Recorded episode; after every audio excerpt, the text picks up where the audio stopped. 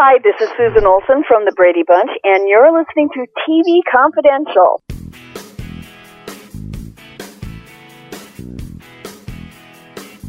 Tony Figueroa is back with us as we continue our look at the 50th anniversary of the Brady Bunch, and particularly the latest reincarnation of the Brady Bunch, that being HGTV's A Very Brady Renovation.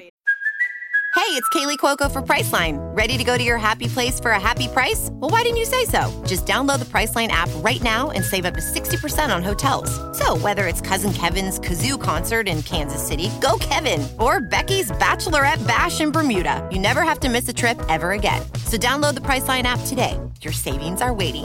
Go to your happy place for a happy price. Go to your happy price, Priceline. Earlier in the program, Tony talked about the renovation of the den area of the Brady Bunch house and Studio City and the roles the various Brady Bunch cast members play on the HGTV series. As we pick up the conversation, are they going to do bunk beds? They had to rebuild the bunk beds. They found the same headboard and footboard for the girls' room. They found it in a in a furniture supply house, but it didn't have the the railings to connect. So they had to build the railings from scratch. They could not find the bunk beds. Ah. So the bunk beds had to be built from scratch. Paramount had a similar headboard in, in a warehouse for Greg's bed. It wasn't exact, but they were able to um, match that. Some of the furnishing, it's the same shape and size, but there might be a certain beveling detail to it that didn't exist. So they would have to shave that off and find the right fixtures. So you can find the right shape and size of a, of a furnishing, but uh, there was still some sanding or some uh, I can't remember what the tool when when you're taking like the bandsaw and you're just shaving off some of the detail that was more pronounced and simplifying the look, and then sanding that down. They found an identical type of drafting table for the den. Cool. Not the same drafting table, but the same type, which needed to be sanded down and refinished. And then there's a green vinyl cover that uh, you would have on that. So they were able to match it, the lamp, and uh, there are two leather chairs behind there. They found the chairs, but they weren't leather, so they had to be reupholstered. They found the exact same carpeting in a warehouse somewhere. That's cool. 50 plus year old carpeting. Ah. They found that. You uh, also mentioned early on the windows and things like that have to be compliant with modern standards heating, cooling, energy saving, things like that. So you have to find those elements and try to match them up. So things are not going to be perfect. Uh, they're not going to be, let's say, 100% perfect, but right now we're in the, it's like 97% perfect. in some cases, even, be- I mean, what they were able to do is amazing. And you could see it when they walk in and just feel, where they kept saying, I feel their presence Yeah. here when they're talking about the, the other three. You know, like the den. It's like this is where all the life lessons were given to, especially Greg was in this, and you, he said you you could just feel it. Maureen McCormick used to like to hang out in the girl's bedroom when she wasn't in a scene. That's where she would always hang out and read. So she felt, a, and they're not in the same geographical Yeah. location, but they recreated that space. That's cool. So it is rather uh, cool to see that part of it. I'm going to mess it up, but Christopher Knight, you know, when they were asked, it was on Stephen Colbert when they were being interviewed, is that, do you feel like that you're associated with that? And it's like, but the characters were also part of us. You Yeah. know, we weren't just playing the characters. The writers and the creators took elements of us and made them to the characters. Mm-hmm.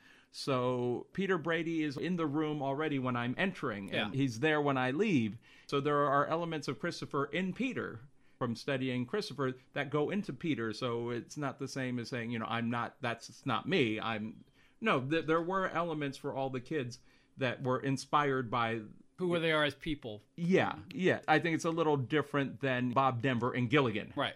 The actors being kids were contributing by them being themselves. Mm-hmm. And Schwartz and the writers would incorporate, being smart people, they observed that and they would incorporate that Yeah. one way or another. And they were cast because of their resemblance to their parents. yeah. In the case of the girls, uh, Eve Plumb was not cast to resemble Florence Henderson because it was um, Joyce Bulifant. yeah, so she was cast because of a resemblance to Joyce Bulifant. So they had to look like they were related. I mean, that was a key element. But then who these kids were as kids fed into who the characters are. So I, I think he said it much more uh, eloquently, but he's had time to prepare. Yes. So it was a wonderful way to address that type of question. Aren't you tired of this? And uh, obviously not.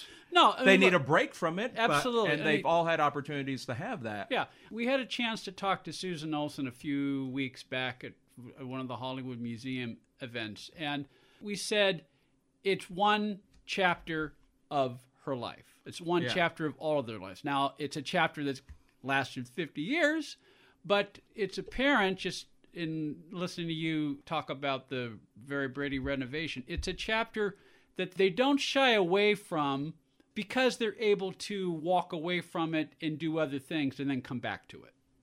And I would also say that it is an early chapter, Yes. and especially for the younger ones, it's part of not chapter one, but maybe chapter two. Yeah. They don't recall chapter one because they were in diapers and in a crib. Yes. So it was a very early, and it was at a time where things are happening in your life that are going to stay with you for the rest of your life. Mm-hmm. It is not like uh, the chapter when you joined the army. Right. There was already 18 years of you before you became private, whoever. Yeah. Or the college years. You, you refer to it as the college Yes. years. You don't say the childhood years. you might break it down by grade or something, but this was a, the early part of their life. The, they all had uh, acting jobs prior to the Brady Yes. Bunch, but it was still such an early part of their life. So there have been 50 years of them being Greg, Marsha, Jan, Peter, Bobby, Cindy, and I would get set, the youngest would be pushing 60 Yes. now. So 50 of 60 plus years of life, they've been a Brady.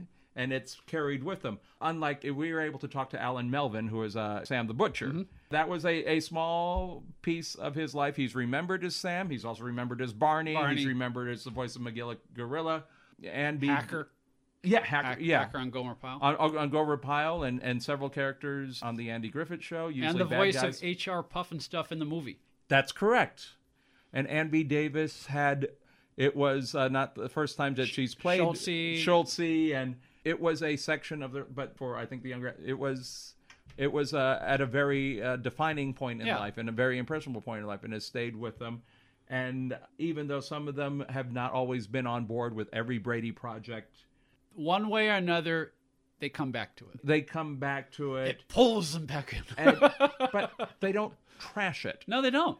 And we have seen people, it's like, oh, that ruined my career. It was like, wait a second, that paid for your house. Even the Brady Bunch variety show, Susan co-authored. She collaborated with Ted Nichelson and one Yeah. other writer on that book. Okay, it's not high art, but the memories that she was able to pull from herself and the other cast members.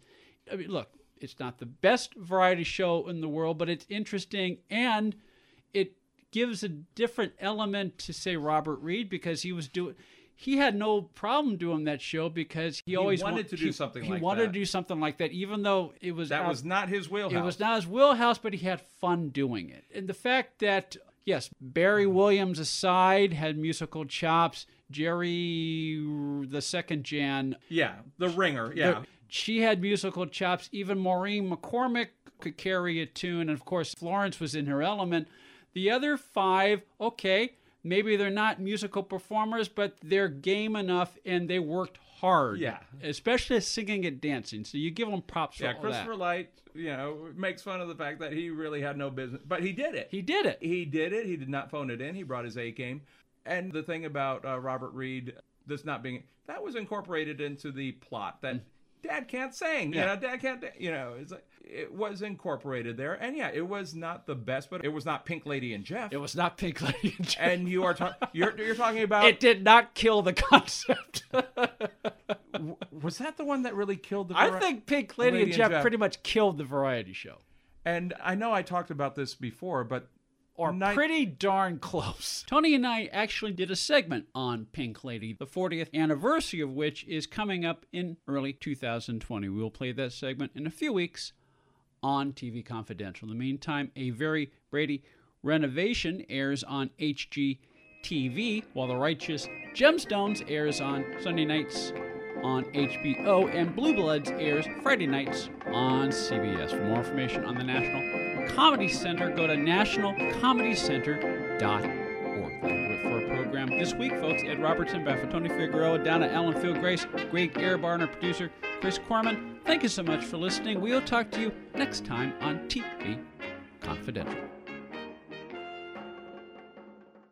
Be part of our conversation. If you like what you hear, have thoughts on this week's program, or have an idea for a future edition of TV Confidential, we'd love to hear from you. You can email us at talk at tvconfidential.net, talk at tvconfidential.net. You can also message us at facebook.com forward slash tvconfidential, x.com forward slash TV Confidential, or at TV Confidential on Instagram. And if you're listening to us on the TV Confidential podcast, please be sure to hit the subscribe button. This portion of TV Confidential is brought to us by our friends at Front Porch Realty, the community of realtors in the Northern Bay area of California that is committed to finding the solution that is best for their clients. Whether you're a first time home buyer or looking to sell or lease your property in Northern California, call Karen Strain at 415 886 7411 or visit frontporchrealtygroup.com for more information on how they can help you.